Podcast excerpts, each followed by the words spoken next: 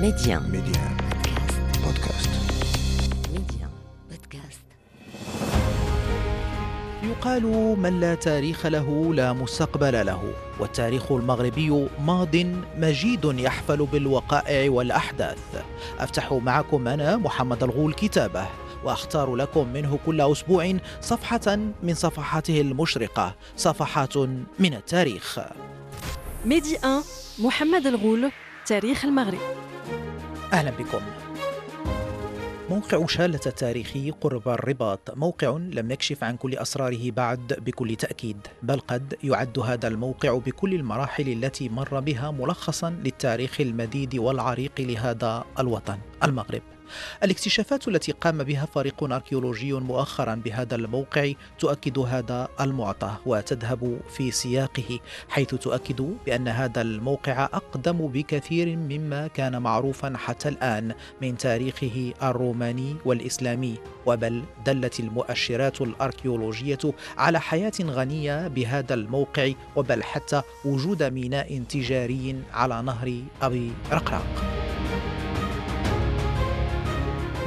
موقع شلة يقول عنه المؤرخ محمد المنوني في كتابه منوعات عن قصبة شالة وما إليها. يقول حسب تخمينات الباحثين فإن منطقة شال القديمة تبتدئ من هضبة باب زعير شرق مدينة الرباط إلى أن تحاذي منخفضات وادي أبي رقراق فتمتد متعاطفة حتى تتصل بفم الوادي عند قصبة لوداية.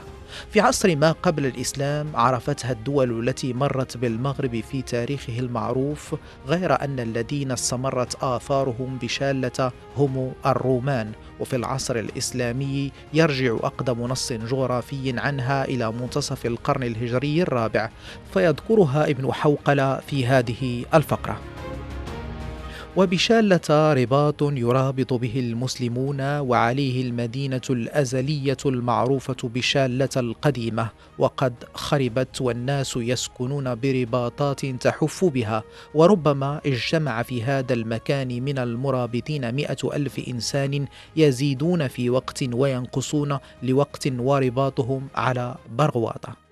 هذا النص يحيل على كثير من المعطيات التاريخية أي أن شالة المدينة القديمة كانت مخربة وربما ذلك يعود إلى الحروب المستمرة مع دولة برغواطة ولكن أثرها كان باقيا واضحا للعيان. وبطبيعة الحال الإشارة هنا إلى الأثر الروماني لكن قبل ذلك المؤرخ المنوني يؤكد بأن المدينة أقدم من ذلك عندما يقول بأن كل الدول المتعاقبة على المغرب عرفتها.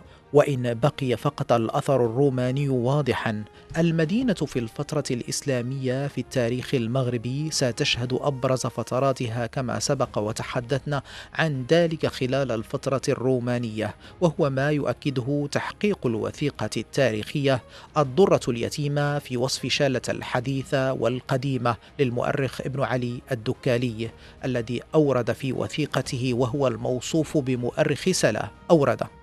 أن موقع هذه المدينة في القديم كان في الشعب المتصلة بمدينة الرباط مما يلي سور باب الحديد قبلة ليس بينها إلا حرم الصور والطريق المفضية إلى الوادي من الجهة الغربية.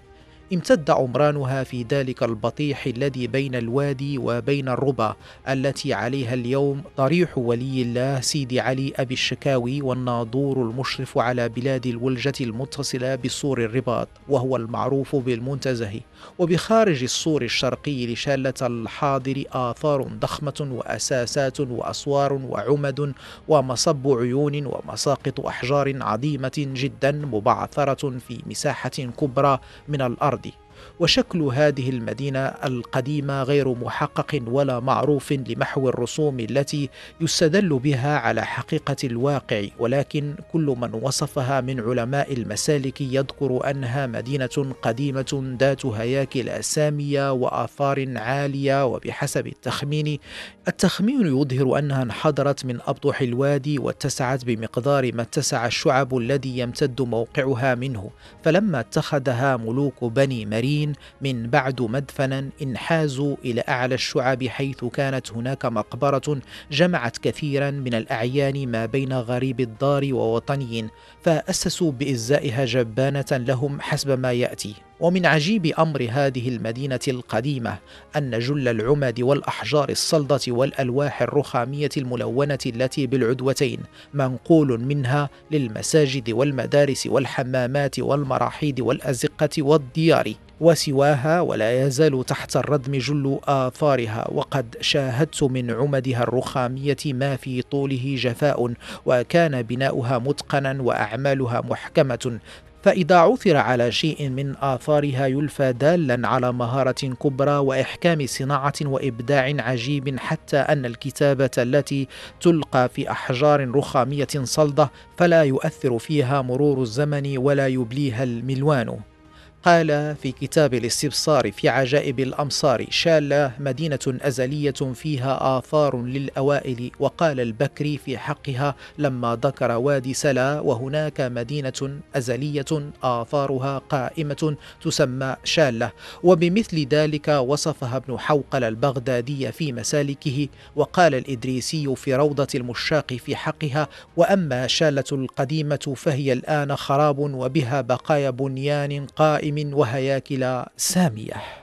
انتهى نقلنا عن الوثيقة التاريخية الضرة اليتيمة في وصف شالة الحديثة والقديمة للمؤرخ ابن علي الدكالي.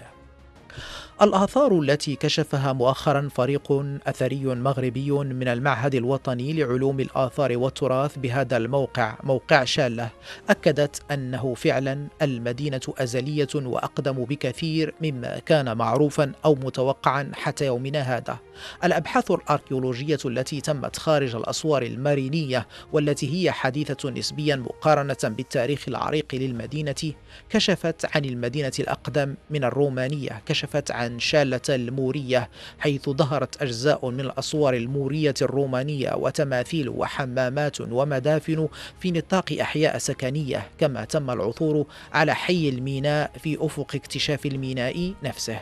وللمزيد حول هذه الاكتشافات التي تفتح صفحة جديدة غير مطروقة في تاريخ هذا الموقع مدينة شالة الرومانية الفينيقية المورية نواصل مع ضيفنا الأستاذ عبد العزيز الخياري أستاذ بمعهد الآثار ورئيس فريق البحث الأركيولوجي بهذا الموقع. حاولنا العثور أو حاولنا تحديد مكان هذا الميناء. بطبيعة الحال لحد الآن لم نعثر على الميناء يعني على على الميناء في حد ذاته ولكننا عثرنا على حي الميناء وهو مهم جدا وعثر عليه في منطقة آه، لم يكن أحد يتوقع أنه سيتم العثور بها على آثار وبقايا قديمة.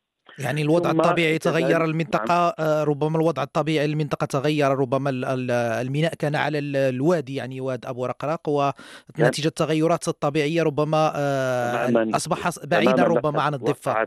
تماما. تماما. لقد وقعت تغيرات لأن المشهد الحالي آه، المشهد الحالي هو مشهد مختلف عن المشهد القديم.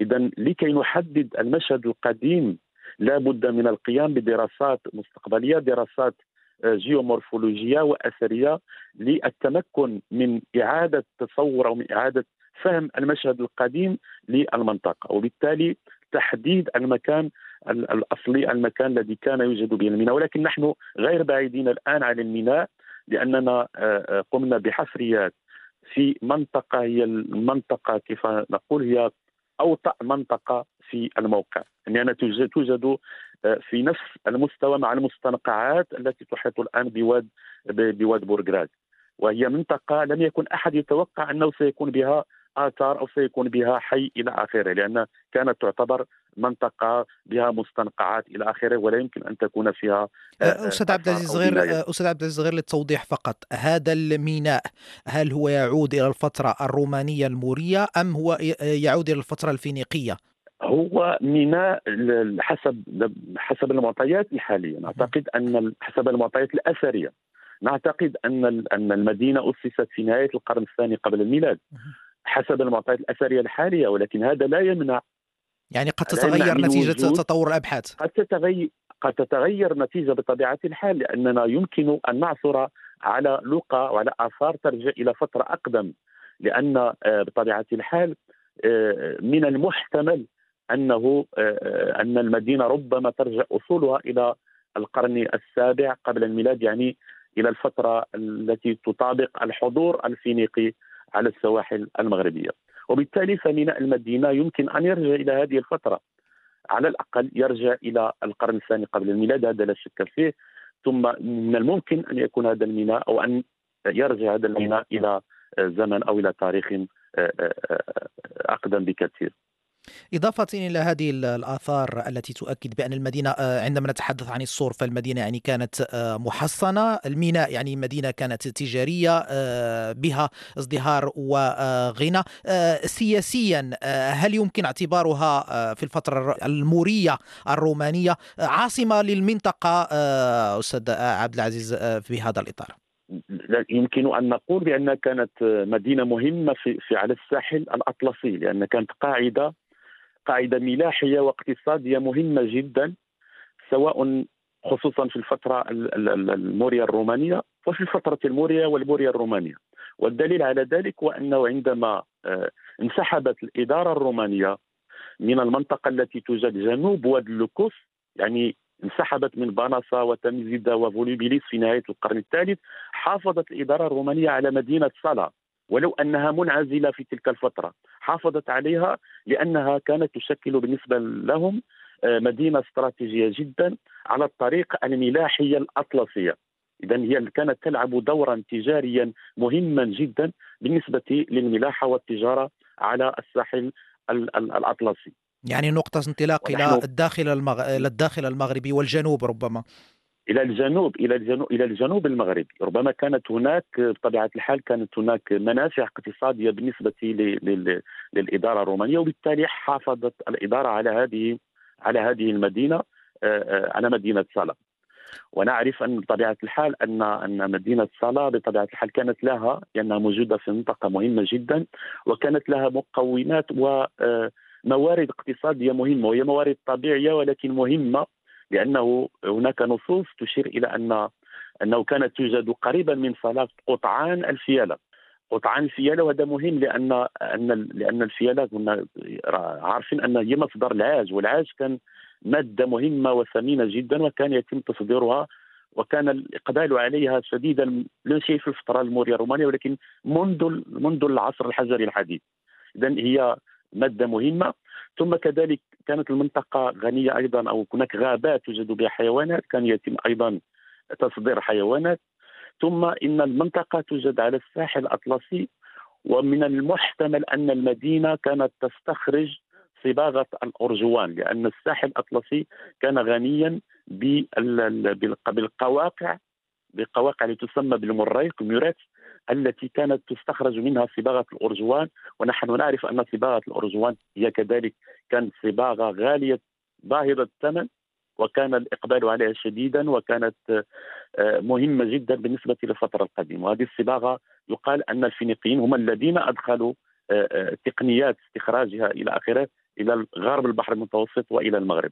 اذا كانت هناك موارد مهمة أعتقد وهي التي تفسر لماذا احتفظ احتفظت الإدارة الرومانية انطلاقا من نهاية القرن الثالث بمدينة صلاه على الساحل الأطلسي. وهناك ربما ربما هناك آه، مواد أخرى لا, نعرفها. ربما هناك آه، هناك إما معادن في جنوب المغرب أو آه، موارد أخرى أو مواد أخرى ربما تفسر هذا الاهتمام الكبير لمدينة صالح. وربما حتى الخصب الفلاحي فنحن نتحدث عن موقع سهلي قريب من نهر يعني آه، حتى الخصب الفلاحي ربما كان يساعد. تماما أستاذ عبد العزيز آه هذا بخصوص الفترة آه قد نسميها الموريه والفينيقية والموريه آه الرومانية.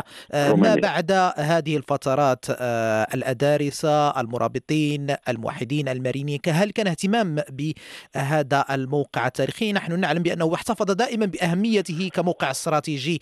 آه، فهل كان هناك اهتمام؟ وهل هذه الأبحاث آه، التي تجرونها تؤكد بأنه هذا الموقع ظل دائما محتفظا بأهميته آه، الاستراتيجية والتاريخية؟ واهتمامي أنا أنا تخصصي هو أعلم أعلم أستاذ الكريم أعلم. ولكن يمكن يمكن أن أعطي بعض الأفكار حول الفترات هو الموقع ظل ظل يحتفظ بأهميته خلال تاريخ المغرب.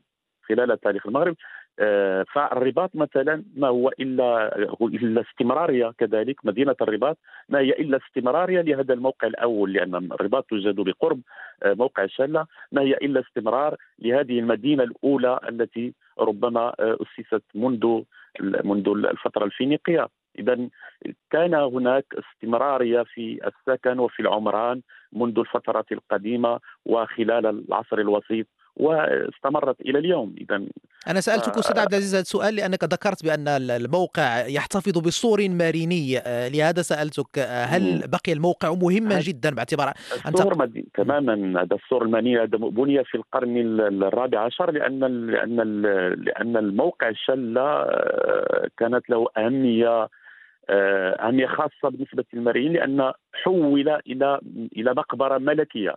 إلى مقبرة ملكية في القرن الرابع عشر وأحيط بالسور وشيدت به مدرسة وجاء ومسجد إلى آخره. اذا كانت له آه، كانت له قيمة أو أعتقد أنه به يوجد قبر أبي آه، الحسن الماريني. أبي الحسن أبي الحسن الماريني أبي الحسن الماريني وقبور أخرى بأفراد من العائلة الملكية. على كل الموقع مهم في التاريخ المغربي وعلى خريطة المواقع التاريخية المغربية ويحتاج الكثير من آه، البحث والجهد الذي تقومون به مشكورين آه، أستاذ عبد العزيز. آه، قبل أن أختم شو سؤال ربما إشارة عند ذكرك اسم المدينة. كنت تصر على تسمية صالة. هل للأمر إحالة بالاسم القديم للنهر أو واد أبو رقراق؟ أعتقد كان يسمى صالة كولونيا أو اسم من هذا. هو صالة كولونيا هذا اسم هذا هذا اسم خاطئ لأن صاله كولونيا لم تكن تسمى صاله كولونيا. صاله كولونيا وهذا الاسم. كولونيا وردت في وثيقة واحدة ويعتقد الباحثون بأن هذا الوصف كولونيا هو خطأ. الاسم الحقيقي بطبيعة الحال في الأصل كانت تسمى صلت. صلت بالتاء الأخير يعني كان الاسم مؤنث وأطلق في البداية على نهر بورغراد في البداية على النهر قبل أن يطلق على المدينة واسم صلت هو إما من أصل فينيقي أو من أصل موري. وفي كلتا الحالتين فهو يعني الصخر أو الصخرة. في في في اللغتين معا يعني في الفينيقية وفي الأمازيغية القديمة يعني الصخرة. وأطلق هذا الاسم ربما لوجود صخور في الودايه في مصب نهر بورغراد. ولهذا أطلق هذا الاسم الذي يعني الصخرة أو الصخور وهذا الاسم حمله اولا نهر بورغراد ثم بعد ذلك أطلق على المدينة مدينة آه، آه، صاله الموريه التي توجد أثرها في شلة. ثم بعد ذلك تحول الاسم من من صاله إلى شلة. ثم انتقل الاسم صاله إلى مدينة صاله الحالية التي توجد على الضفة اليمنى لواد بورغراد اذا حتى الاسم المدينة له تاريخ. يعني تطور تطور حسب المراحل التاريخية التي مرت بها المنطقة. التاريخية من من صالات إلى صاله في الفترة المورية الرومانيه إلى شلة في في في, في بداية في بداية العصر الوسيط ثم انتقل الاسم إلى آه، صالة المدينة الأخرى التي توجد توجد قبالة مدينة الرباط على الضفة اليمنى لواد بورغراد شكرا جزيلا لك الاستاذ عبد العزيز. آه، على كل هذه المعطيات آه، القيمة أعتقد بأن أبحاثكم لا زالت مستمرة وقد تكشف أسرارا أخرى لهذا الموقع المهم على خريطة آه، المواقع التاريخية بالمغرب. أستاذ عبد العزيز. شكرا أخي محمد الغول. متابعينا أذكركم أنه يمكنكم الاستماع وإعادة الاستماع لكل الأعداد السابقة من تاريخ المغرب عبر تحميل تطبيق ميديا بودكاست. إلى اللقاء. ميدي 1 محمد الغول تاريخ المغرب.